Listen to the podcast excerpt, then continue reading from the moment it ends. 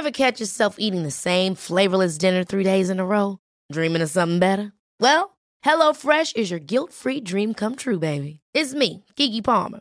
Let's wake up those taste buds with hot, juicy pecan-crusted chicken or garlic butter shrimp scampi. Mm. Hello Fresh. Stop dreaming of all the delicious possibilities and dig in at HelloFresh.com. Let's get this dinner party started.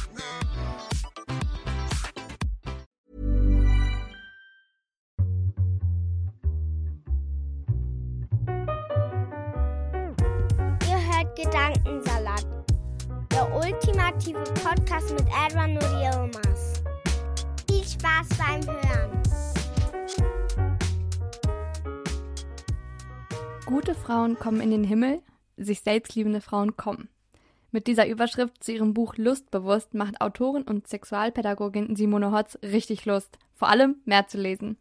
Diese Folge quatschen wir beide über eine selbstbestimmte Sexualität ganz ohne Scham und Tabus. Simone plaudert aus dem Nähkästchen und erzählt auch aus ihrem Berufsleben, in welchem sie sich vor allem mit der Sexualität von Frauen und Jugendlichen beschäftigt. Zudem erklärt sie uns, warum gelebte Sexualität mehr sinnvolle Kommunikation und ein allgemeines Bewusstsein braucht, was die sogenannte Orgasm Gap ist und warum sie Finger Sextoys gegenüber bevorzugt. Ich hatte unglaublich viel Spaß bei unserem Talk. Ich hoffe, ihr habt mindestens genauso viel Spaß beim Zuhören. Simone, warum ist es heute wichtiger denn je, einen Sexratgeber für Frauen zu schreiben? Hm, das ist ja eine, eine sehr tiefgehende Frage. Ähm, hm.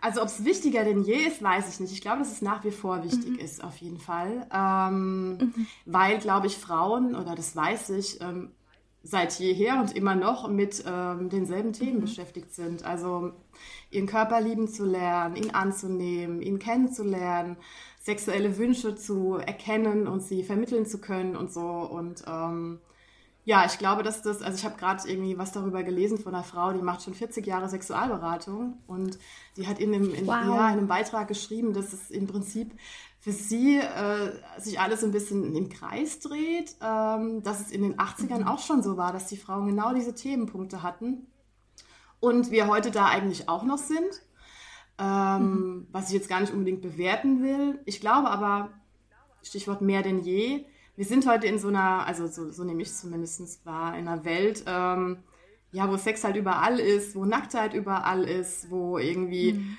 Pornokonsum normal ist und ähm, Beziehungen geöffnet werden und in Anführungszeichen wir alle so sexpositiv sind. Ähm, aber wenn man dann mal irgendwie so ein bisschen tiefer eintaucht ähm, und mit den, mit den Menschen eben in so Beratungen redet oder guckt, was, was haben Frauen denn eigentlich auch so in den, in den Studien, also in Sexualforschung für Themen, dann, ähm, ja, dann ploppt da eben immer auf, dass es, das Orgasm Gap keine Erfindung ist, sondern dass es immer noch ein reales Problem ist und dass Frauen sich unsicher sind, ähm, glauben, sie sind nicht normal, wenn sie nicht so funktionieren wie die Frauen in den Hollywood-Filmen, die irgendwie sehr mhm. zielgerichtet zum Orgasmus kommen und so. Also das sind alles Aha. Dinge, ähm, die immer noch ein Thema sind und deswegen glaube ich, dass es heute schon nach wie vor äh, oder mehr denn je, wenn du so sagst, äh, wichtig ist, dass man mhm ähm, ja, sexuelle Bildung äh, betreibt, dass man quasi aufklärt und den Leuten was an die Hand gibt und äh, Frauen auch positiv äh, motiviert äh, hinsichtlich Masturbation und ähm, lerne dich kennen, finde deine, deine Spur, was du brauchst und so und ja, zu empowern sag, was du willst. Ja. nice.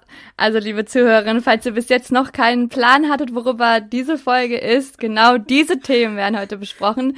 Äh, ist nicht was für jeden Menschen, würde ich mal behaupten. Ähm, aber ich bin mir sicher, ähm, die eine oder andere können hier was mitnehmen ähm, nicht nur für ihr Sexleben, sondern allgemein fürs Leben, selbstbewusst zu sein, selbstbestimmt zu leben. Und ich möchte direkt auf zwei Sachen eingehen, die du gerade angesprochen mhm. hast, und zwar Orgasm Gap, das merken wir uns kurz, das könntest du gleich nochmal erklären, mhm. damit wir auch alle mitnehmen. Und das zweite ist, ich habe eben gesagt, du hast einen Sexratgeber für Frauen geschrieben, mhm. aber wir haben gerade im Vorfeld schon darüber geredet, dieses Buch ist für alle und Jetzt darfst du gerne erklären, was du damit meinst und für wen du dieses Buch geschrieben hast. Also natürlich ist es irgendwie so, ist es auch aufgemacht, erstmal ein Sexratgeber für Frauen, wenn es jetzt ums Verkaufen geht mhm. und so. Ähm, aber ja. ähm, eigentlich, und das steht auch fett vorne drin, ist es für alle Menschen.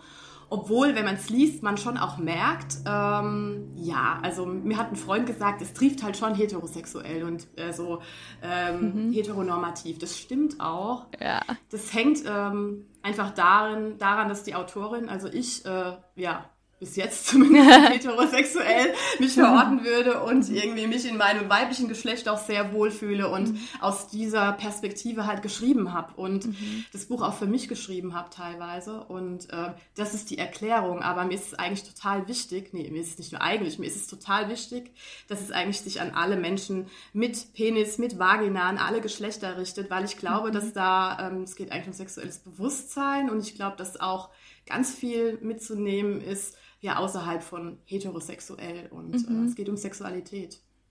Dankeschön. Ich finde aber, das macht dein Buch auch so besonders. Dadurch, dass es so persönlich ist, erlaubst mhm. du ja mhm. auch äh, dem, dem Leser, der Leserin so viele intime Einblicke in deine eigenen Erfahrungen. Mhm. Schreibst es auf eine sehr ansprechende Art und Weise. Es ist überhaupt nicht trocken oder so. Äh, wenn man Sexualratgeber liest oder hört, dann denkt man vielleicht so, oh Gott, äh, so, so steif und nee, überhaupt nicht. Es mhm. ist sehr ansprechend und ich habe es mit einem Schmunzeln auf den Lippen gelesen. Zum Teil oh, muss ich vor mich hinkichern. Das war sehr schön. das freut mich sehr. Super. ja, also das ist schon mal mein Feedback an dich. Ähm, äh, hat dich denn, ähm, ja, was für eine Resonanz hat dich denn erreicht nach der, nach der Veröffentlichung mhm. des Buches? Kam da negatives, positives Feedback und was für mhm. ja, Nachrichten bekommt man so als Sexautorin? Jetzt mal ganz spitz formuliert.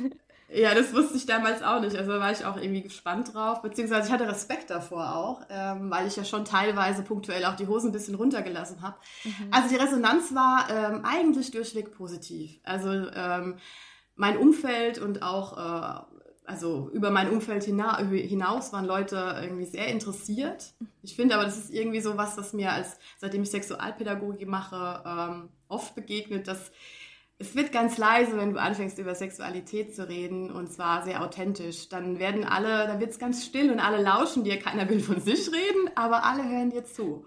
Und äh, das ja, war bei dem Buch also eher auch so, dass man irgendwie mir also quasi ein positives Feedback gegeben hat. Und äh, manche haben auch gesagt, das ist echt mutig gewesen.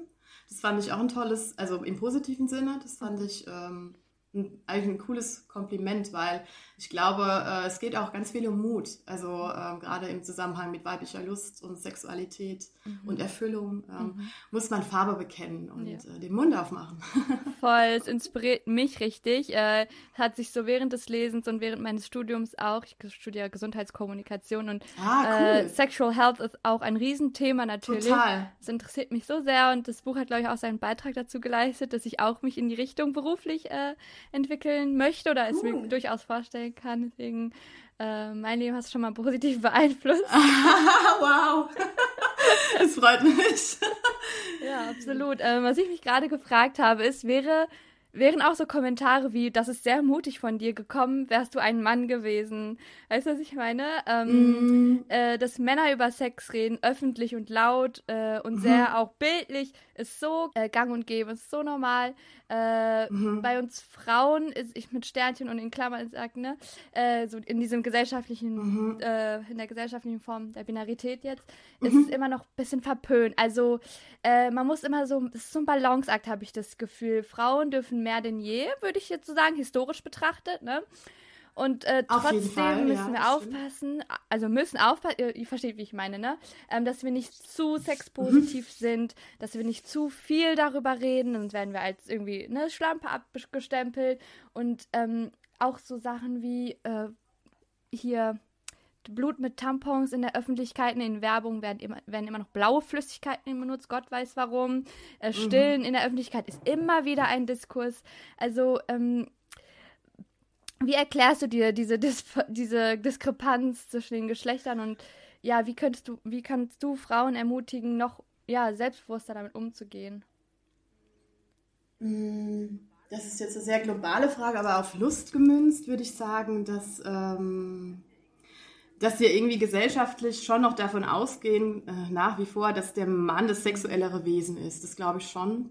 Und deswegen gesteht man es ihm auch zu, also auch in seiner Sozialisation von klein auf, sich mit seiner äh, Lust ähm, entspannter anzunähern, anzunähern an, und irgendwie mit ihr quasi, ja, was zu explorieren, sage ich mal. Also kleine Jungs haben ihren Penis in der Hand, äh, das ist was völlig Normales, mehrmals. Bei Mädels ist es ein bisschen komplizierter, aber das wird auch, glaube ich, so in der sexuellen Bildung, gerade im, im Kleinen, also oder, oder von Eltern auch oder von Gesellschaft, nicht unbedingt mhm. unterstützt. Ich glaube, da ist mhm. Luft nach oben, dass, dass Mädels auch von klein auf ein entspanntes Verhältnis zu ihrem Geschlecht bekommen, zum Beispiel. Ähm, gestern hat mir meine Schwester einen Beitrag von, äh, aus Instagram von eltern.de geschickt und da ging es irgendwie in einem Beitrag ging es darum, das äh, fand ich total interessant, äh, ist auch voll mein Thema, dass ähm, Eltern es nicht äh, ja, nicht wagen oder es einfach nicht tun, dass sie die Dinge beim Namen nennen, dass sie beispielsweise die Geschlechtsteile von äh, ihrer Tochter Schnecken nennen und bei, beim Jungen vom Schniedelwurz sprechen und alles möglich verniedlichen und irgendwie rumeiern, äh, um eben die Sache nicht beim Namen zu nennen zu müssen, zu sagen, das ist die Vulva und das ist der Penis. Also was ist schon schlimm, wenn eine Fünfjährige weiß, dass sie eine Vulva hat? Was sollte schon passieren so? Ähm, und das ist aber sowas, wo wir, glaube ich, äh, gesellschaftlich auch geprägt, äh, ah, noch nicht so richtig wissen, was das Beste ist. So, Eltern gucken auch immer durch eine Erwachsenenbrille auf die Sexualität ihrer Kinder und projizieren da auch Sachen. Kinder sind völlig unbedarft und entspannt mit sowas. Es hat überhaupt nichts mit Erwachsenensexualität zu tun, sondern mit ähm, ja, den, den, Körper kennenlernen und so auch in eine Bedürfnisstruktur zu kommen, die, also die man, die dann irgendwann erfüllt wird. Weil nur wenn ich, glaube ich, wenn ich ähm, ohne Scham und äh, Herumgeeier irgendwie befähigt werde, von klein auf zu sagen, das ist meine Vulva und das macht mir Spaß und das ist die Klitoris, dann bin ich in, weiß ich nicht, in, im Erwachsenenalter dann wahrscheinlich auch eher in der Lage, würde ich jetzt einfach mal vermuten, zu sagen, kannst du mich bitte mit weniger Druck äh, stimulieren oder mit mehr und das ohne irgendwie, also bin ich in eine Sprachfähigkeit mhm. gekommen. Und ich glaube, dass das so was ist, was oft einfach, ähm, also jeder weiß, wie Sex geht oder tut so und wir haben alle eine Idee davon, aber so richtig in so einen Austausch ähm, und die Dinge beim Namen nennen. Das tun, damit tun sich Erwachsene nicht nur bei ihren Kindern schwer, sondern eben auch in einer Paarbeziehung so. Und ich glaube, das fängt ganz früh an. Und ähm, bei Jungs, um wieder zurück auf, auf die Männer zu kommen, ähm, ist es, glaube ich, eher möglich dann auch, ich arbeite ja auch mit Jugendlichen in der offenen Jugendarbeit, wenn man da Jungs beobachtet manchmal, das habe ich auch beschrieben im Buch, die sind da völlig, völlig frei, die sagen, also die posen teilweise sogar damit, wie oft sie sich heute schon selbst gemacht ja. haben und so. Und wenn ich mit Jungs rede über Sexualität oder ein Angebot mache, kommen auch immer Fragen zu Masturbation und Lust. Und es ist so irre und deswegen glaube ich auch nicht, dass es ein Zufall ist, dass es bei, bei weiblichen Teenagerinnen nicht mhm. kommt, diese Frage. Die kommt einfach nicht. Es geht um Beziehungsfragen, es geht um ähm, es geht um den ersten Kuss und vielleicht auch mal das erste Mal, ob es wehgetan hat. Sowas. Also ob Sex Schmerzen bereitet, aber um, um positiven Lustbegriff und dass Masturbation vielleicht was, also nicht vielleicht, definitiv was Schönes ist und was Bereicherndes mhm. und auch was, mhm. wo man lernt. Also Sexualität lernt man ja ein Leben lang. Es ist ja nicht so, dass man irgendwie davon ausgehen kann, dass einem irgendwann der Trieb eingepflanzt wird. Und dann hat man auf einmal Sexualität mit 14, 15 so. Und dann ist sie plötzlich da, sondern es ist halt, das weiß man heute, das ist auch äh, sexualwissenschaftlich Konsens, dass quasi das von klein auf ähm, entwickelt wird und auch ein Leben lang und dass Sexualität eigentlich ein Leben lang auch weiterentwickeln kannst, auch mit 70 ja. noch so ist das nächste Tabu, mhm. Sex im Alter. Also so, dass man, wir haben ähm, bestimmte Vorstellungen, ähm, wie äh, Sexualität auch geschlechtsspezifisch zu sein mhm. hat oder ist und ähm, das schafft Freiheiten oder Unfreiheiten. Und ich glaube, dass, äh, dass Männer oder Jungs ähm, da eher die Möglichkeit haben, sich entspannter zu entwickeln. Mhm. Und deswegen ähm, irritiert es dann auch mehr, wenn eine Frau ähm, nah an ihrer sexuellen mhm. Ader ist, sage ich jetzt, habe ich im Buch so geschrieben, oder sich auch nimmt, was sie will und ähm, selbstbewusst mit ihrer Lust umgeht und sagt, ich will mich jetzt nicht binden, ich will jetzt viel Sex haben und vielleicht auch mit mhm. verschiedenen Menschen, einfach weil ich mich entwickeln will oder weil mir danach ist jetzt in dieser Lebensphase. Ähm, das hört man eigentlich, also nee. ich höre es nie von Selten. und ich glaube, ja, sehr selten. Und ähm, das hat auch einen Grund, glaube ich, ähm, dass man halt irgendwie riskiert, dann doch noch in so eine, so eine Bitch-Ecke zu kommen ja. oder so. Das ist eine ja. These. Also das ist meine Wahrnehmung äh, nach wie vor. Ähm, ja, ich glaube aber, dass wir, ähm, dass auch Tabus aufgebrochen werden, mehr und mehr. Ich glaube, dass so Podcasts Yay. wie dieser und ähm, Angebote in den sozialen Medien und Sexratgeber und all, alles, was es heute gibt, ähm, ja, tun da ihren Beitrag zu, leisten da ihren Beitrag zu. Wir sind da, glaube ich, auch gerade in so einer Welle, dass es gerade wieder ja, auf mhm. dem Tisch liegt. Äh, ist zumindest mein, mein Eindruck. Aber ich bin da auch so ein bisschen verblendet, glaube ich. Ähm, weil ich mich in dieser sexpositiven Bubble bewege und dann manchmal gar nicht mehr weiß, wie ist denn die, die flächendeckende Realität so. Und ich glaube, da gibt es so vieles mhm. nebeneinander. Es gibt ähm, Leute, die sehr entspannt äh, damit sind und sich weiterbilden, sexuell und interessiert sind an Formaten wie diesem. Und es gibt, glaube ich, auch Leute, die ja, sich ähm, mit ihrer Sexualität nicht wirklich beschäftigen mhm. irgendwie und die andere Prioritäten haben, das ist auch völlig in Ordnung. Ähm, mhm. Genau, aber ich glaube, wir sind da eigentlich unterm Strich ähm, in einer ganz guten ja, Entwicklung. Doch, ich kann dir nur zustimmen. Ich muss gerade an meine eigene Kindheit denken, ähm, wo das einfach komplett tabu war. Ich kann nicht mal genau sagen, warum, aber es war mit so viel Scham behaftet, dass einfach nicht, nicht drüber ja. geredet wurde. Also selbst die Worte konnten nicht in den Mund genommen werden. Und obwohl mir das nicht so direkt gesagt mhm. wurde, habe ich das als Kind schon gespürt. Und ähm, so, wo, wo ich dir gerade zugehört habe, ist mir einfach eingefallen, dass Wissen Macht ist und Sprache ist Macht. Und du meinst mhm. gerade, es gibt bestimmte Wörter mhm. nicht oder die benutzen wir nicht. Und äh, du hast ja auch Margarete Stokowski mhm. in deinem Buch zitiert, das ist mir gerade eingefallen. Das möchte ich kurz mhm. vorlesen, weil ich es so treffend fand. Ja. Ähm, ja, mach. äh, Wissen über Sex hilft, guten Sex zu haben. Bei all den sexuellen und geschlechterbezogenen Fragen sind wir weit von einer flächendeckenden Aufklärung mit Mindeststandards entfernt. Ich glaube, das äh, trifft es genau. ganz gut und fasst gerade das Gesagte irgendwie zusammen. Ich fand es so passend. Auf jeden Fall, genau. Also ich das äh, wiederhole ich, also ich zitiere Margarete ganz oft, äh, weil äh, es ist de facto so, dass Wissen über Sex hilft, mhm. guten Sex zu haben. Das äh, kann keiner ähm, abstreiten. Das ist definitiv so. Und für mich äh, gilt es äh, übrigens auch. Also ich habe ja irgendwie, ähm, ich habe eine Ausbildung gemacht zur Sexualpädagogin und dann habe ich angefangen, mich mit Mitte 30 mit diesem Thema mhm. intensiver zu beschäftigen. Und ich würde jetzt nicht sagen, dass ich irgendwie sehr verklemmt aufgewachsen bin oder ja, dass ähm, ich die habe die Bravo gelesen und wir waren in gewisser Weise schon offen dem Thema gegenüber. Aber es ist so, wie du sagst, manchmal versteht man erst, was einem vorenthalten wurde oder was man alles nicht mhm. wusste, wenn man es dann weiß. Also ich hätte mich damals als oder auch in den 20ern als sehr mhm. aufgeklärt bezeichnet und hatte auch sexuelle Erfahrungen und Beziehungen und so. Und ähm, genau, und dann habe ich halt Mitte 30 irgendwie auf einmal, weil ich mich äh, irgendwie auf die Suche begeben habe auch und der Sache nachgegangen bin, weil es mich interessiert hat, weibliche Sexualität, auch im Zusammenhang mit dieser Ausbildung, ähm, habe ich auf einmal Sachen erfahren, also von Prostata, was ich vorher nie gehört hatte, ähm, über das Glitoris-Modell, wie groß das ist, dass die Glitoris mehr ist als, als ein, äh, ein kleiner Punkt Imagine, äh, irgendwie yeah. im Biobuch an, an mm. ja, Imagine, genau.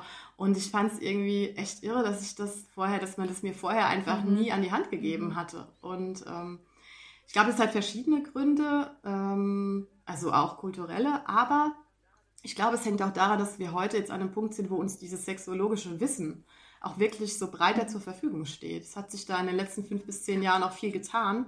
Äh, das ist natürlich auch ein Punkt, warum heute mehr Menschen auch darüber schreiben oder irgendwie quasi dieses Wissen, mm. Wissen verbreiten. Und das war auch meine Intention letztlich, dass ich dachte, okay, das ist ja abgefahren, das ist ja voll wichtig alles und es bringt mir auch für meine eigene Sexualität voll viel. Ähm, also es hat bei mir gut funktioniert, äh, dass ich irgendwie das auch irgendwie ins Körperliche mitnehmen konnte teilweise, äh, das mehr an Wissen, an Theorie.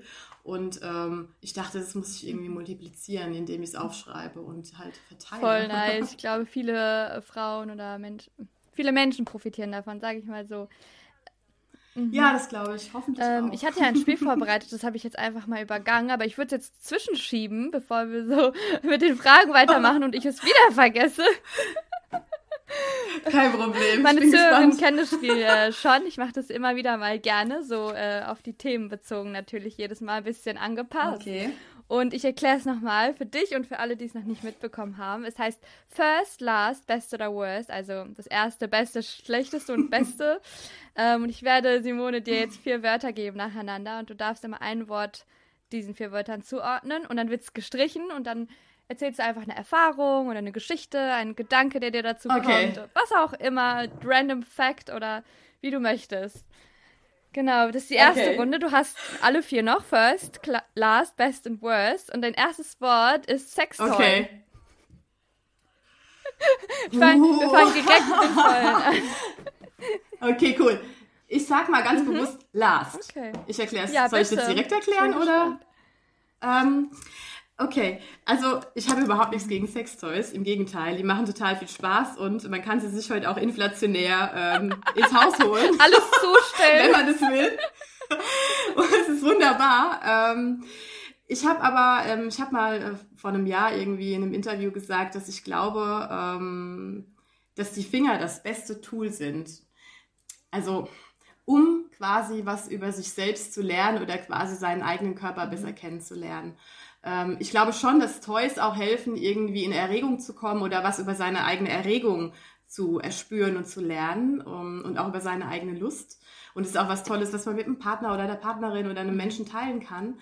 Aber ich glaube, gerade wenn wir äh, von Orgasm Gap reden und davon, dass viele Menschen mh, da ist Luft nach oben, was die körperlichen Erfahrungen angeht. Und quasi, also wenn du jetzt davon ausgehst, dass du irgendwie einen Input kriegst, unser, eine Information, was in deinem Unterleib alles wo so verortet ist, zum Beispiel die Prostata, dann glaube ich schon, dass es, ähm, obwohl es super viele G-Punkt-Vibratoren gibt, die, was weiß ich, wie viele Powerstufen haben, glaube ich schon, dass es, dass man den Zwischenschritt doch gehen sollte, ähm, weniger ist mehr erstmal. Und erstmal mit dem eigenen erspüren und so lernen, äh, weil ähm, es gibt immer wieder die Frage, warum komme ich denn beim, also nicht nur deswegen, aber warum komme ich denn zum Beispiel beim Sex mit meinem männlichen Partner oder Partner mit Penis äh, nicht zum Orgasmus durch Penetration zum Beispiel? Und ähm, ich glaube, dass ein Vibrator viel mehr kann als ein Penis und ein Penis wiederum, äh, also das teilweise halt nicht vibriert so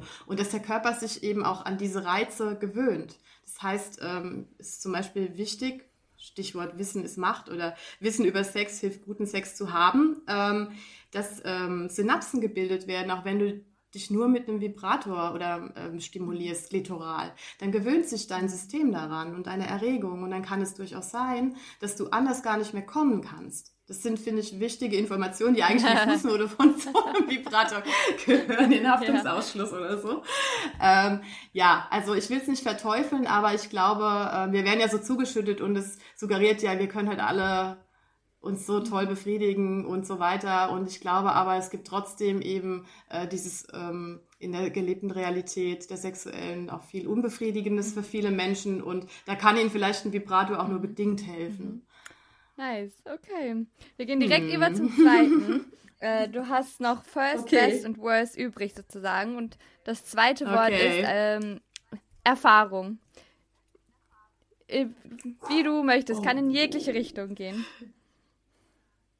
Ah, ich glaube, ich Ja, weiß nicht, was das noch ist kommt. Spaß dabei. ähm, First. Okay, deine würde erste. Erfahrung. Bitteschön.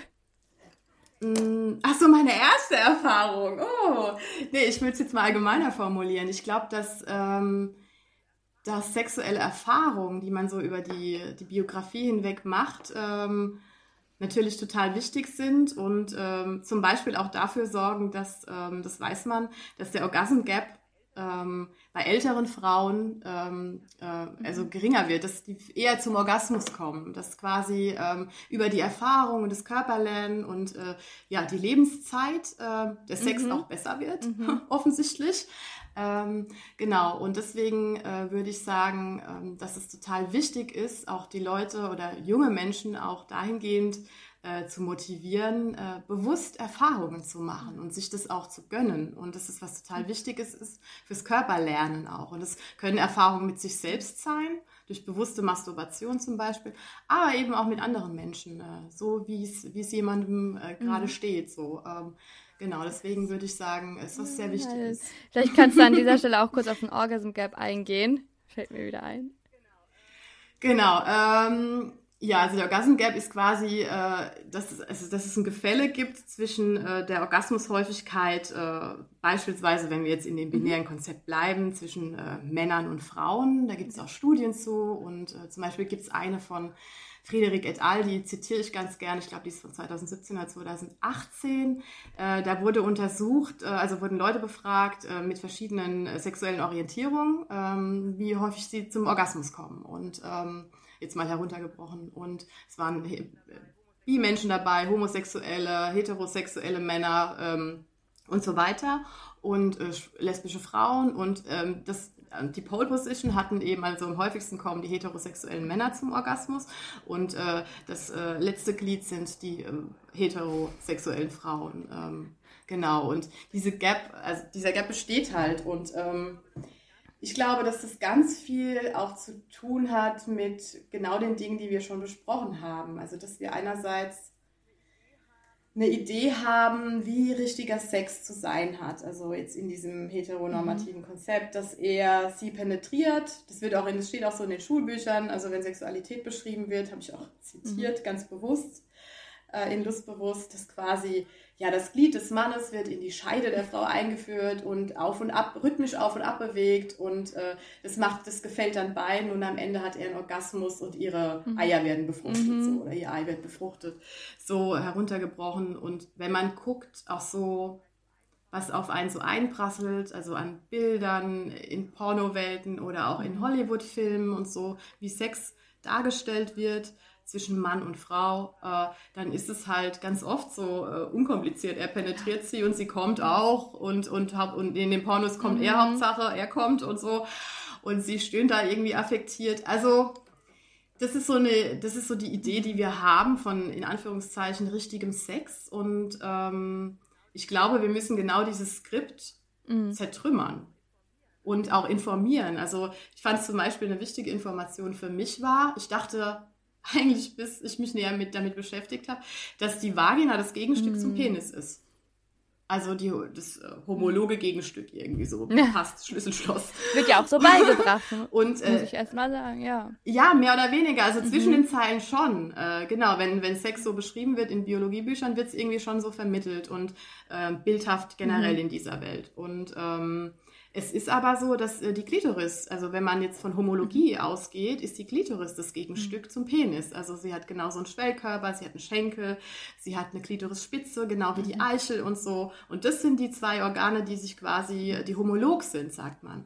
Und ähm, das verschiebt den, den, den Blick eigentlich mehr zur Klitoris hin. Und ich finde, dieses Wissen ähm, verändert oder hat das Potenzial auch äh, sexuelle Skripte zu verändern, also wie Sex mhm. zu sein hat, so äh, oder zu weiten. Also ich habe ja gar nichts gegen vaginale Penetration und so, überhaupt nicht. Aber, aber ähm, ich glaube, dass es äh, um Wissens, also wieder um Wissen geht ähm, und das dann auch unsere gelebte Sexualität äh, verändern kann. Ähm, was hast du jetzt gefragt? Worum ging es? Äh, um, um, die Erfahrung, Erfahrung. die wir so als Frauen, ne? Mhm. Ja, genau, Voll. genau. Ja, und ich glaube, dass mhm. es auch empowern kann, wenn man Frauen gewisse Fakten ja. an die Hand gibt. Ähm, das kann auch ähm, ja bestärken darin, seine eigenen Bedürfnisse Absolut. zu äußern und zu sagen, hier, ich funktioniere so nicht und ich bin übrigens ja, nicht die Einzige. Ja, das ist, äh, das also, ist der Punkt. Also wenn ich mit Freundinnen darüber rede, dann zum Teil denken manche jahrelang, dass, falsch, dass etwas falsch mit ihnen ist, weil sie zum Beispiel nicht durch Penetration ja, denken, kommen können. Und das ist der Regelfall. Ja. Also die meisten Frauen oder Menschen mit Vulva können nicht ja. durch Penetration kommen. Und man denkt sich die ganze genau, Zeit so, oh Gott, was genau. ist schief mit mir? Aber dabei ist gar nichts schief mit allem. Ähm, das ist so, so ein genau. einleuchtender Moment genau. gewesen. Und das andere, das ich noch, was ich noch ergänzen wollte, ist auch, dass ähm, ja, diese äh, Orgasmus-Gap gibt es und es ist auch voll wichtig, die zu benennen, da diese Ungleichheit festzustellen. Äh, ich finde es mhm. lustig, dass nach den heterosexuellen Männern äh, lesbische Paare oder lesbischer Sex, da gibt es die meisten Orgasmen. Genau, Spricht genau, auch Bände. genau, genau. Und äh, ja. Genau, ich kann es jetzt nicht, ich weiß nicht, ob die les lesbischen Frauen an, an Position 2 waren oder ob das ähm, das weiß ich jetzt gerade nicht, ob das die schwulen Männer waren, das weiß ich nicht, aber es war auf jeden Fall, es sind lesbische Frauen, äh, die machen daraus auch ja, kein Geheimnis, stimmt. sondern die gehen damit sehr selbstbewusst um, ähm, dass mhm. äh, ja viel häufiger voll, zum Orgasmus voll. kommen in der und, sexuellen und Da muss man aber auch ergänzen, dass ähm, guter Sex nicht nur Sex mit Orgasmen ist. Also ist, man kann auch guten Sex haben, Das ohne stimmt. dass beide kommen oder einer kommt, so, um so ein bisschen Druck rauszunehmen. Unbedingt, auf jeden auch, Fall. Ne? Weil als, ne? Das ist was total Wichtiges, was du jetzt sagst, finde ich. Weil ich finde, so diese, das sage ich gerne immer dazu und das habe ich auch angerissen äh, in Lustbewusst. Ähm, das kann schon Druck machen, wenn man jetzt auch diesen ganzen äh, Wissensinput den Leuten an die Hand gibt und sagt, Hiring for your small business? If you're not looking for professionals on LinkedIn, you're looking in the wrong place. That's like looking for your car keys in a fish tank. LinkedIn helps you hire professionals you can't find anywhere else, even those who aren't actively searching for a new job but might be open to the perfect role. In a given month, over 70% of LinkedIn users don't even visit other leading job sites. So start looking in the right place. With LinkedIn, you can hire professionals like a professional. Post your free job on linkedin.com/people slash people today. es gibt, was weiß ich, es gibt die Prostata, es gibt die Klitoris, es gibt einen H-Punkt, einen A-Punkt, einen G-Punkt, was auch immer alles. Ähm, Dass man, dass die Menschen denken, oh, ich muss jetzt das alles irgendwie können. So, ich krieg jetzt, habe jetzt das Wissen und ich muss das jetzt alles irgendwie können. Und ich glaube, darum geht es gerade nicht, sondern es geht darum, sein eigenes zu finden und sein, also ich glaube, das ist heute eigentlich die größte Aufgabe, bei sich selber zu bleiben. Und ähm, das hat auch viel mit sexueller Freiheit zu tun, sich zu reduzieren und zu sagen, brauche ich jetzt nicht. Die Praktik brauche ich nicht, das macht mich nicht an, das will ich nicht. Auch wenn das jetzt gerade äh, der letzte Schrei ist, Prostata oder was. Also so, dass man irgendwie äh, sagt, nee, ich muss bei mir sein und ich muss, ich entscheide selber, was ich mir gönnen will, was ich erleben will, was ich erfahren will. Ich weiß, was meine Bedürfnisse sind im Optimalfall und so. Das ist was total Wichtiges heute, glaube ich. Mega. Und die große Aufgabe. ähm, wir haben jetzt lang Schwenker gemacht, aber wir gehen mal über zum dritten Begriff. Ja, nee, ist voll weiß. schön, ich lieb's. Und ich will am liebsten schon die nächste Okay, Frage stellen, weil es gerade so thematisch passt, aber ich dachte, erst spielen wir das Spiel zu Ende. Okay, dann merkst du okay, du hast jetzt auch noch Best und Worst, also nur noch zwei. Und das nächste, ja, der nächste Begriff, das müssten wir jetzt ein bisschen anpassen vielleicht. Äh, Best Turn On oder Worst Turn Off, welches du jetzt ähm, haben möchtest. Äh, was also am, am, am, am meisten anmacht und das, was Ja. am, am meisten abturnt quasi. Eins von. Ähm, dann machen wir mh, Mhm. Best Turn Off. Ah, geil. Wir mixen richtig durch, okay. ähm, Habe ich auch beschrieben, äh, ist jetzt auch wieder sehr heteronormativ, aber so diese Fraktion Ego-Ficker, ähm, ich, äh, ich weiß alles, ich kann alles, ich habe ihr sowas von besorgt, ich habe sie so Oh, weggeballert, was auch immer. Ich, ja, also das, das sind so Sachen, äh, ich meine, ich bin jetzt äh, so gut wie 41, das ist jetzt eh du, also im Sinne von, nee, ey, ganz ehrlich, äh, aber das ist so was, was, hm, manche Zeitgenossen so vor sich hertragen und sich teilweise auch mit schmücken oder es noch versuchen. Ich glaube aber, dass es immer weniger gelingen wird. Und ähm, ich finde das Tolle bei, bei wirklich gutem Sex ist ja eigentlich, mh, oder das Magische, dass man sich nackt macht und also eher auch seelisch nackt oder irgendwie emotional nackt, sich einlässt. Und damit, wenn man das tut, zeigt man auch immer Unsicherheiten. Und ich glaube, wir können alle, weil wir uns so, also Sex ist was sehr Tiefes, deswegen ist es auch äh, hm, teilweise was Gefährliches, wenn es um sexualisierte Gewalt geht und so weiter, diese, die dunklen Themen von Sexualität. Aber grundsätzlich mal positiv formuliert ist was, wo man sich sehr tief begegnen kann. Und das tut man eigentlich nur, finde ich, wenn beide sich einlassen und auch damit einhergeht auch immer Unsicherheit. Und ich glaube, dass gerade so, so Menschen, die so darstellen, sie haben es drauf und sie bringen es und so weiter, mh, das sind einer, einerseits Wissenslücken, aber es ist auch teilweise auch, auch eine große Unsicherheit, die irgendwie versteckt wird. Äh, und Männer müssen ja, also ja, liefern in dieser Welt und müssen es drauf haben und müssen irgendwie, also man geht ja beim Sex auch immer noch davon aus, ist auch noch so ein stereotypes Ding, dass er die Sexualität gestaltet. Er besorgt es ihr, er steuert Voll. den Sex. Ähm, das trägt man so auch an den Mann heran. Das ist auch eine, in gewisser Weise eine Tox Zumutung, das schreit toxische Ähm, Männlichkeit. Und das macht, ja, und es macht Mm, aber auch Druck. Also das macht, ähm, auch ähm, Männern, die jetzt nicht unbedingt toxisch sind. Ähm, nee, ja, Druck, mm, ich meine also, eher so, dass dieses dass Konstrukt davon, was ja von Männern erstellt genau, wird, aber genau. gleichzeitig Männer Druck ja, unter Druck setzt. Ja. So. Genau, mhm. genau. Sie leiden eigentlich dann selber darunter. Genau, das, äh, also damit kann ich mittlerweile überhaupt nichts, also konnte ich eigentlich noch nie was anfangen, aber ähm, ja, das finde ich schon mhm, ziemlich Bin ich voll bei dir. okay, und der letzte Begriff und äh, wäre so sozusagen der beste Mythos über Sexualität, den du schon mal gehört hast. Also der beste Mythos, aber Mythen sind ja oft ja, auch richtig, irgendwie so Halbwahrheiten, ja. okay. Oh, da muss ich nachdenken. Was ist der beste Mythos? Vielleicht irgendwas ähm, in Bezug auf Sigmund Freud oder so. Aus dem Buch? Den, den erwähnst du ja auch. Ach so, ja, der, den, den habe ich auch erwähnt, genau. Das stimmt, das ist eigentlich der beste Sigmund. Äh, der Sigmund ist wirklich der beste, ja. oder einer der besten, das stimmt.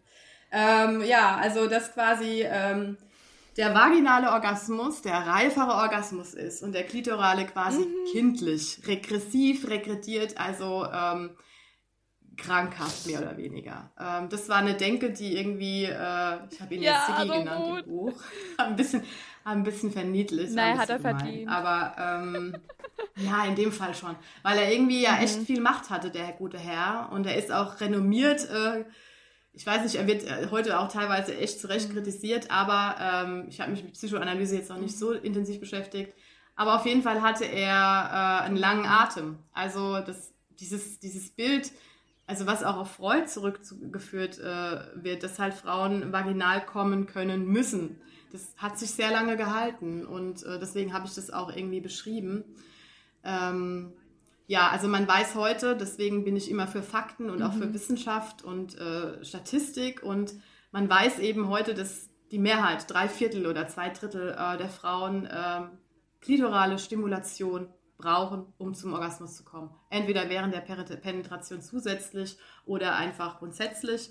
Äh, und dass es nichts mit krank zu tun hat, sondern mit Körperbau. Ich habe vorhin vom Penis und seinem Gegenstück Klitoris gesprochen. Die Klitoris ist quasi an der Vulva verortet und unterhalb der Vulvalippen und so erstreckt sich dieses Lustorgan der Frau und ähm, deswegen ist es auch wichtig, dass es den Begriff Vulva jetzt gibt und der irgendwie mittlerweile, ich würde sagen, eher mhm. salonfähig geworden ist oder ja auch breiter bekannt ist. Vor fünf Jahren, glaube ich, war das noch äh, weniger ähm, allgemeines Wissen, ähm, weil es den Blick äh, eben quasi äh, auch in Richtung Klitoris wendet und äh, eine Wichtigkeit diese, dieses, dieses, diesem Körperareal mhm. ähm, einräumt. Äh, genau. Ja, also äh, diesbezüglich kann, ist Freud quasi ja, out. also ihr könnt euch da auch noch mehr einlesen. Gibt es viel äh, Material, glaube ich, inzwischen zu und viel Forschung, ja, Literatur, total. was äh, auch total. was für einen Schaden das auch angerichtet hat, ne, für uns für Frauen, äh, indem er solche ja Un Unwahrheiten ähm, verbreitet hat. Ja, mhm. auf jeden Fall. Okay, das Dankeschön für das Spiel. Das wäre es jetzt auch schon. Hat richtig Spaß gemacht. Ich hoffe, dir auch. Witzig. Ja, auf jeden Fall. Eigentlich benutze ich das immer so als Icebreaker, um ins Thema zu kommen. Diesmal war es genau andersrum. Ich habe direkt eine Frage reingegeben und zwischendurch. Ja, ist auch mal gut. Ist immer mal anders. Genau. Und, äh, wir haben eben schon ähm, so über soziale Medien und so gesprochen und ich für mich mhm. persönlich, also ich habe das Gefühl, es wird immer verteufelt und die Jugend von heute ist nur am Handy und aber mhm. ich muss auch sagen, ähm, sozial, also ich wäre heute nicht da, wo ich bin, mit meinem Wissensstand, mit meinem Selbstbewusstsein, alles mhm. Mögliche ohne soziale Medien. Also ich denke an Formate wie Aufklo, die über Tabuthemen mhm, ähm, mhm, aufklären und ähm, erzählen und Erfahrungsberichte. Ähm, also es war so ein wichtiges Instrument für mich, meinen Horizont zu erweitern. Mhm. Und auch mit Menschen in Kontakt Ja, siehst du, da bist ja. du das beste Beispiel. Und ähm, deswegen möchte ich dich fragen in Bezug äh, ja, auf sexuelle Selbstbestimmung. Ähm, was denkst du, welche Rolle spielen mhm. die sozialen Medien dabei?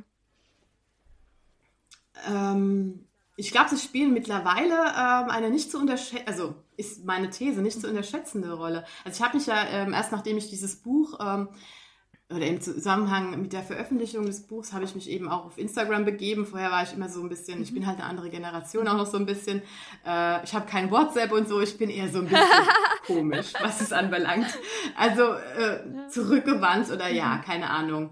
Ähm, aber ich fand es total inspirierend und ähm, bereichernd. Also irgendwie, ich, hab, ich hätte das nicht erwartet, dass es quasi äh, so viel fachlich guten Content auch, also von Profis. Ja. Also das sind wirklich, äh, jetzt ich gemünzt auf ähm, Instagram, aber in YouTube gibt es das, auf YouTube mhm. ist es genauso oder war es zumindest phasenweise. Auf YouTube bin ich aber nicht so viel. Ähm, auf Instagram sind SexologInnen, ähm, SexualberaterInnen, äh, SexualpädagogInnen, ähm, PsychologInnen, die sich, die sich Thema, dem Thema Sexualität mhm. fachlich widmen und die quasi wirklich guten Input kreieren. Und ähm, ich finde, das Tolle daran ist, mm, dass es so mhm. niedrigschwellig ist. Also dass quasi ähm, gerade Menschen der jüngeren Generation, aber generell auch darüber hinaus, äh, du kannst ohne Geld mhm. dafür zu bezahlen, ähm, Leuten folgen und mit denen interagieren auch und ähm, dich auch verbünden teilweise so. Also es hat ja auch so ein feministisches Thema, aber nicht nur, ähm, dass man quasi ähm, ja Seiten repostet und so. Also das ist irgendwie schon mhm. interaktiv. Das ist, glaube ich, sehr motivierend für viele Menschen. Und ähm, es ist nochmal was anderes, wie jetzt in eine Bücherei zu gehen oder in eine Buchhandlung und äh, sich da so ein Buch zur Hand zu nehmen, jetzt meins oder so, sondern das, die Schwelle ist einfach höher und das kostet Geld und junge Menschen haben kein Geld oder wenig. Und ähm, deswegen finde ich das, also diese Entwicklung wirklich ähm, mhm. ziemlich positiv, Voll. muss ich sagen. Ähm, ja, und ich messe dem auch ein gewisses Gewicht bei. Also ich glaube schon, dass ähm, ja, muss den richtigen Leuten halt folgen, aber das geht ja relativ algorithmisch gesteuert auch teilweise relativ gut. Also ich habe mich da nicht wirklich sonderlich reingehängt und habe dann irgendwie jetzt wirklich auch ein paar Leute, denen ich tagtäglich folge und äh, denke, wow, es ist wirklich richtig mhm. gut, was ihr da macht. Für alle Zuhörenden gerade, ich werde einen kleinen Post erstellen mit so Leuten, die mich so auf diesem Weg begleitet haben, die ich inspirierend finde. Könnt ihr schon gerne rüberschauen mit gedankensalat.podcast. Ähm, vielleicht ist ja auch äh, der ein oder andere Account was für euch. Ähm, sind auf jeden Fall super spannende Creatorinnen zu finden. Finde ich richtig gut. Cool. Ähm, und wir haben auch eben über Schule geredet und was für, wie uns das begleitet auch, ne, mhm. ne, langatmig und was für einen Einfluss das hat. Ähm, mhm. Und ich habe festgestellt, über weibliche Masturbation, aber auch Sexualorgane so an sich, wird in der Schule nicht ausreichend aufgeklärt. Also in meinem Fall zumindest nicht, aber auch mhm. im Austausch mit anderen Menschen äh, ist es wieder so, äh, mhm. ja, das Wort gefallen. Ich weiß nicht, wie es inzwischen aussieht. Ich bin seit über, ja, ja, seit Jahren raus aus, der, aus dem ganzen Schulkonzept. Du bist noch drin. Ähm, so mehr oder weniger, mehr genau. Oder weniger, ja. Ähm, wie, mhm. ja, der Lehrplan, wie sieht das inzwischen aus? Muss da noch was gemacht werden? Was ist Stand zurzeit? Und wie kann man das mhm. noch, ja, weiter voranbringen? Mhm. Also, ähm, grundsätzlich hat, äh, das muss man, glaube ich, einfach mal vorweg schicken, ähm, gibt es zwei Institutionen oder Orte, die quasi ähm, einen sexuellen Bildungsauftrag haben festgelegt. Und zwar ist es einmal das Elternhaus, also dass quasi Eltern äh, ihre Kinder aufklären sollen in einem gewissen Rahmen. Ähm, und äh, andererseits ist es die Schule. Also die Schule hat quasi einen sexuellen Bildungsauftrag, der ist auch im Lehrplan oder in den Lehrplänen der jeweiligen Länder verankert. Ähm, mhm. Das steht drin, sage ich mal so. Aber in der Umsetzung ist es ja, wie es halt so ist, äh, manchmal auch schwierig und es hat für äh, die Thematik Sexualität auch gewichtige Gründe, würde ich sagen. Also wenn man jetzt mal guckt, wie das Manual, also die, die, die Bücher aufbereitet sind, ähm, gibt es in diesem Jahr übrigens eine positive Entwicklung. Ähm, also bis zum Jahr 2022 zumindest ist es das, was ich so, was mir untergekommen ist. Ich habe so ein bisschen recherchiert und in diese Standard, also die großen Schulbuchverlage reingeguckt der letzten zehn Jahre und habe festgestellt, also bis zum Jahr 2021 war es eigentlich so wie in den 90ern bei mir. Also das waren Texte, also da waren diese irgendwie schon, also das, was ich vorhin so grob wiedergegeben habe, wie Sex ist, mhm. dass der Penis eingeführt wird und auf und ab bewegt, also sehr mechanisch, ja. Mechanisch, ja. genau und ja, das sind, also ja, das zeugt auch irgendwie so von lieber nicht zu viel ins Thema gehen, so, das schwingt da immer so ein bisschen mit, ja. habe ich das Gefühl.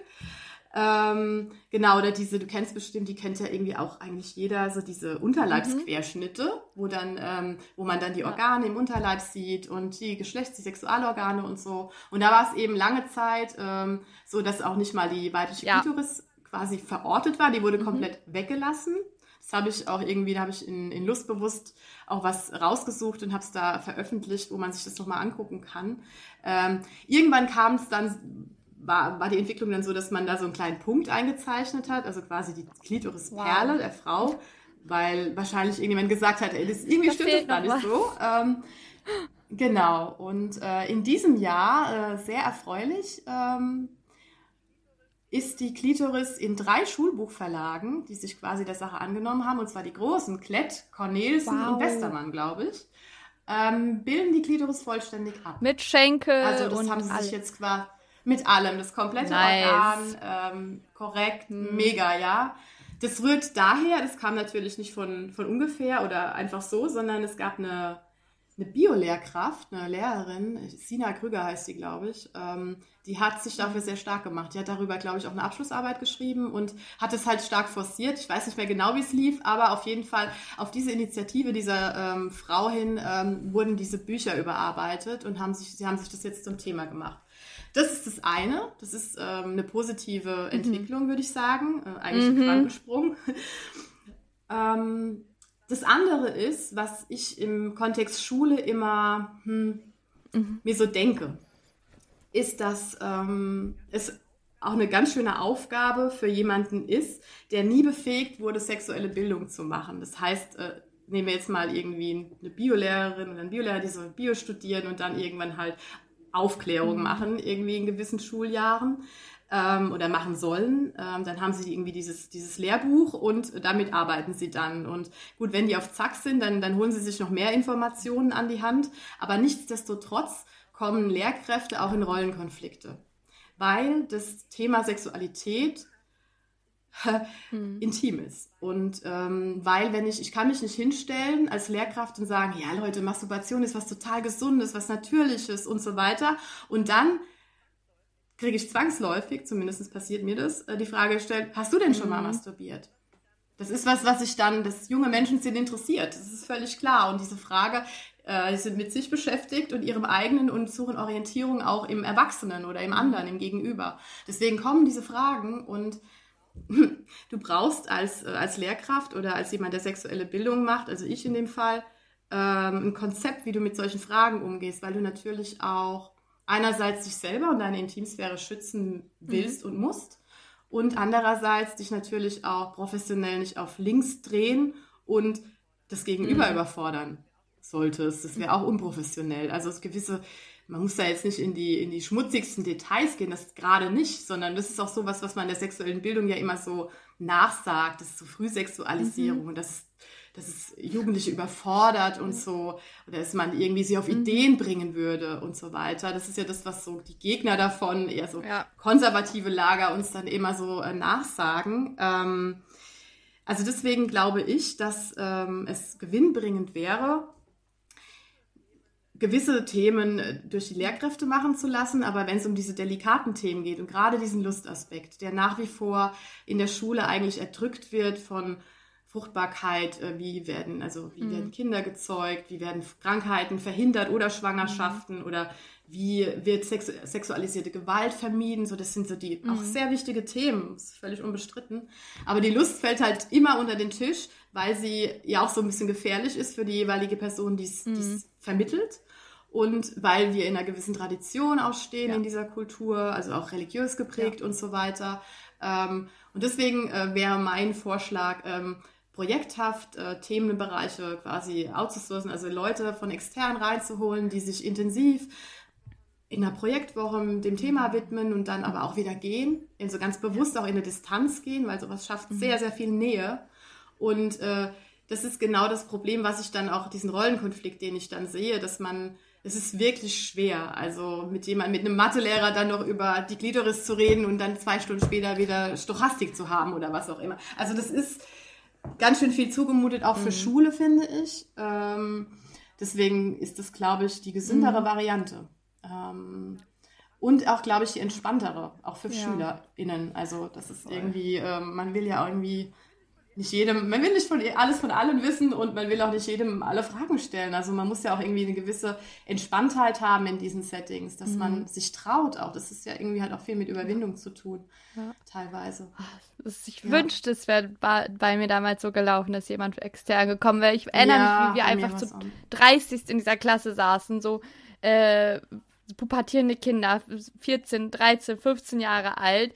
Äh, und alle, inklusive meiner Lehrerin, Biolehrerin, waren peinlich berührt. Und alle dachten sich so, ja, lass uns einfach ja. hinter uns bringen. Es war nicht optimal. Ja, das ist.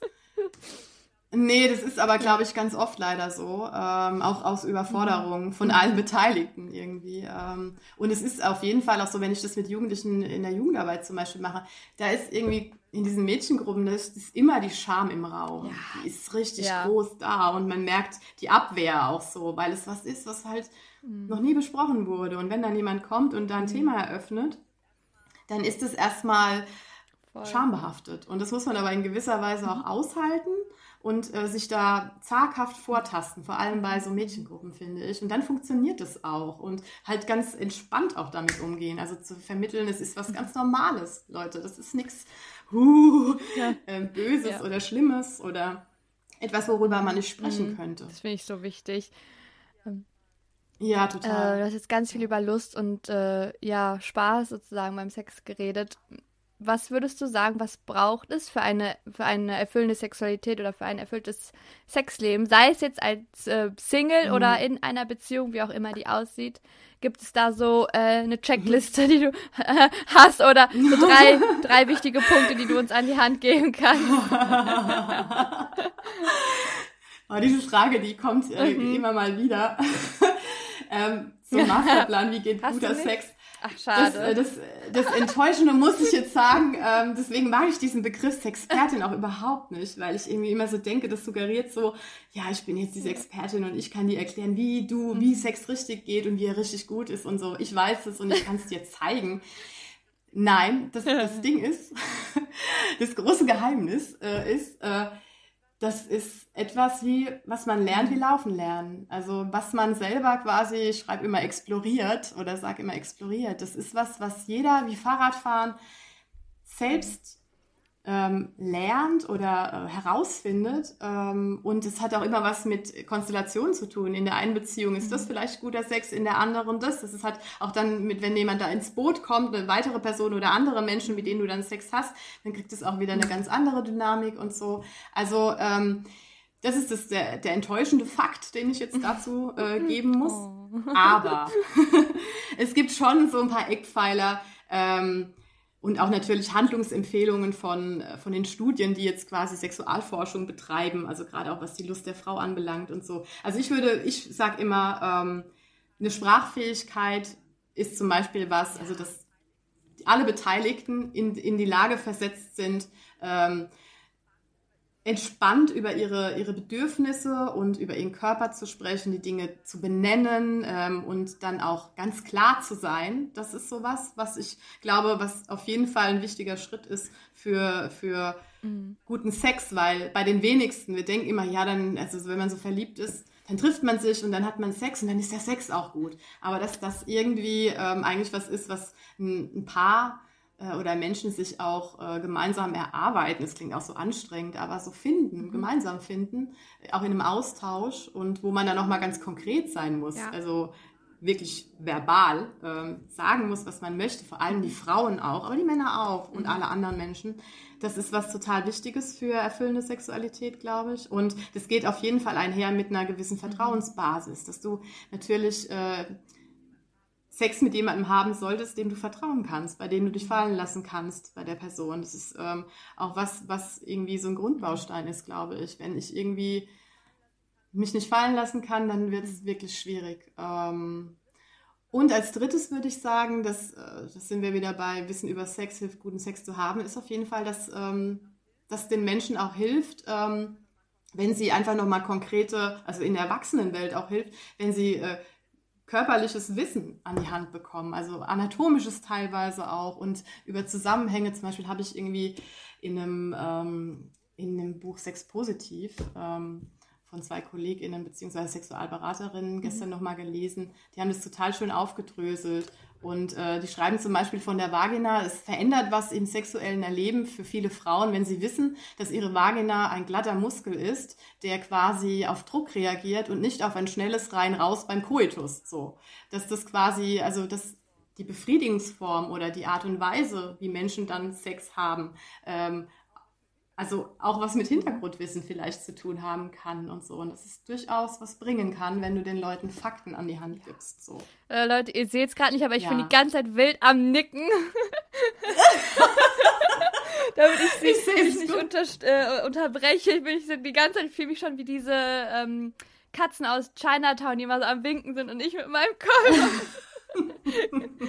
Fand ich, kann ich nur zustimmen, so toll. Äh, die Zeit fliegt aus, Simone. Ich habe gerade gesehen, wir reden schon seit einer Stunde einfach. Okay, krass. Äh, Stimmt, ich habe die Zeit auch vergessen. Das ist so gut. schön. Ja, das ist ein sehr gutes Zeichen. Deswegen würde ich sagen, als Abschluss, ähm, vielleicht okay. ähm, äh, ja, für alle, die es noch interessiert, die sich weiter reinfuchsen wollen, äh, um zu dem Fuchs in deinem Buch Luftbewusst zu kommen. da seht ihr dann, was ich meine, wenn ihr lest. Ähm, ja, die sich noch weiter informieren möchten und ein bisschen äh, Informationen brauchen. Ähm, hast du vielleicht ein paar Bücher oder Medien, Filme, was auch immer, mhm. oh wo du sagst, hier kann man was lernen und das ist schön, sich durchzulesen und anzugucken? Oh Gott, das ist so viel. Oh Gott, äh, jetzt muss ich meine Gedanken sortieren. Mhm. Ähm, also ich habe äh, auf jeden Fall auch in Lustbewusst einige Sachen ähm, quasi zitiert. Also zum Beispiel hat mich sehr inspiriert Der Ursprung der Welt von Liv Strömquist. Das ist ein feministisches Comic, da geht es auch ganz viel ähm, um weibliche Lust. Ähm, dann hat mich natürlich von Katja Levina, sie hat Bock. Das ist, mhm. äh, das war, ist vor zwei Jahren erschienen, glaube ich, also als mein Buch erschienen ist. Ähm, das hat mich nachhaltig noch ähm, inspiriert. Margarete Stokowski, ja. untenrum frei, finde ich wichtig. Coming Soon von Dania Schiften, da geht es um den vaginalen Orgasmus eher. Das ist eine Sexualberaterin, die ähm, ja, so ähm, in, in zehn Schritten zum vaginalen Orgasmus heißt der Untertitel. Finde ich ein bisschen schwierig, weil es auch so ein bisschen Freud lässt grüßen und so. Aber das hängt auch damit zusammen, dass es natürlich für viele Frauen ein also heterosexuelle Frauen finden es halt schön oder fänden es schön, wenn sie über ihren Partner bei der Penetration zum Orgasmus kommen. Ich glaube auch, das ist sowas, was ein tolles Gefühl ist und was deswegen sich die Menschen auch wünschen oder die Frauen. Genau, das ist so ein Handbuch dazu. Das fand ich auf jeden Fall äh, methodisch super. Ähm, dann fand ich toll Spritzen von Stefanie Hertler. Da geht es um ähm, ein weiteres Tabu, die weibliche Ejakulation. Uh. Das ist ziemlich spannend gewesen. Ähm, so ein Klassiker ist auch Frauenkörper neu gesehen von Laura Merritt. Ähm, ja, das ist schon ein bisschen älter, aber gab es dann in einer neuen Auflage. Ich glaube, also das ist auch so was, was man auf jeden Fall sich mal angucken kann. Mhm. Ja, und Sex Positiv habe ich ja schon erwähnt. Da geht es so ein bisschen, das ist äh, von Beatrix Reudinger und Barbara Zuschnick heißen die, glaube ich. Ähm, da geht es auch so ein bisschen um neue Beziehungskonzepte. Das hm. heißt, Intimität und Beziehung neu verhandelt. Also auch um die Öffnung von Beziehungen oder irgendwie, ähm, ja, unter Umständen. Also wer, wer sich da mal irgendwie inspirieren lassen möchte oder einfach mal was lesen möchte, ähm, ja, das wären so Bücher, die mir jetzt so einfallen. Und diesen, diesen Frauen, das sind fast nur Frauen, glaube ich jetzt, sind eigentlich nur Frauen, nice. die diese Bücher geschrieben haben, oder? Ja, den kann man auch auf Instagram allen folgen. Ja. Also, und dann, die machen auch guten Content. Ähm, auf jeden Fall. Äh, Stichwort Instagram würde ich auf jeden Fall Gianna Baccio noch erwähnen. Das ist eine tolle Kollegin, Sexualpädagogin, die Aufklärerin des Internets, ähm, die auch auf YouTube viel macht oder TikTok, aber eben auch auf Instagram, ähm, die auch Bücher schreibt. Ähm, Love Your Sex, ähm, die in diesem Jahr veröffentlicht. Mhm. Habe ich aber noch nicht gelesen. Also die kann ich empfehlen. Und noch so zwei, drei, ähm, muss gerade mal überlegen, wie die heißen. Es gibt auf Instagram noch Lustfaktor. Ich glaube, die mhm. heißt Julia Henchen. Das ist auch eine Sexualtherapeutin. Ähm, die kann ich sehr empfehlen. Und Sexologisch von Magdalena Heinzel. Den folge ich. Das finde ich ähm, ja, das geht schon tief ins Thema. Da geht es auch mehr so auch in die, in die Sexualberatung. Mhm. Ähm, und dann gibt es noch einen Mann, den Umut Özdemir oh, heißt der, ich. liebe ihn. Ja. ja. Genau, den kann ich auch empfehlen. Mhm, auf jeden Fall. Definitiv. Also ich habe ähm, versucht mitzuschreiben, Leute. Ähm, echt? Okay, ja. ich kann es dir auch nochmal schicken ich, vielleicht. Das wäre super. Ich werde es auf Instagram so gut es geht äh, für euch sammeln. Dann habt ihr das alles cool. auf einen Blick. Definitiv. Cool. Boah, ich bin erschlagen. Das ist viel. Da werde ich mich jetzt auch reinfuchsen direkt. Und ich glaube, eine riesen ja, äh, Thalia-Bestellung. ja, also momentan gibt es wirklich tolle Sachen äh, zur Sexualität, finde ich. Es ist mhm. schon auch gerade in, so, ja. aber ähm, ich finde es nicht schlimm, wenn es, es gibt ja auch gute Trends. Voll. Boah, muss man nicht alles verteufeln, mega. Nee, nee, finde ich auch. Okay, Simone, du bist eine tolle Gesprächspartnerin und noch eine bessere Autorin, würde ich sagen. Oh, danke schön. Das freut mich danke sehr. für deine Zeit heute. Danke für dein äh, Buch. Äh, danke, dass du das alles mit uns teilst. Und äh, genau. Vielen Dank Sehr, fürs sehr Hören gerne. an alle. Ja, ich danke dir für die Einladung. Es hat sehr viel Spaß gemacht. Kann ich nur zurückgeben. Merci. Bis dann. Tschüss. Bis dann. Ciao. Mach's gut.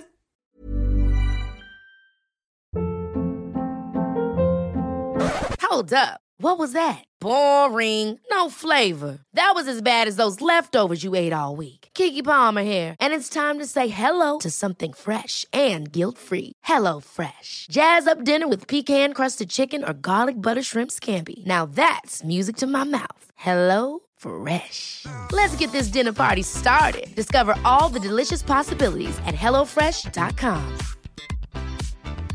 Want to get a chiseled look in the jawline? Sculpt and shape your jawline with added volume from Juvederm Volux XC. Juvederm Volux XC is an injectable gel specifically designed to be robust enough to improve moderate to severe loss of jawline definition. And it is the first and only hyaluronic acid filler approved for the jawline. Add volume to your jawline for a chiseled look with Juvederm Volux XC. For important safety information and to find a licensed specialist, visit juvederm.com. That's J U V E D E R M.com. Not for people with severe allergic reactions, allergies to lidocaine, or the proteins used in Juvederm. Common side effects include injection site redness, swelling, pain, tenderness, firmness, lumps, bumps, bruising, discoloration, or itching. There's a risk of unintentional injection into a blood vessel, which can cause vision abnormalities, blindness, stroke, temporary scabs, or scarring. Talk to a licensed specialist to find out if it's right for you. Visit juvederm.com. That's J U V E D E R M.com.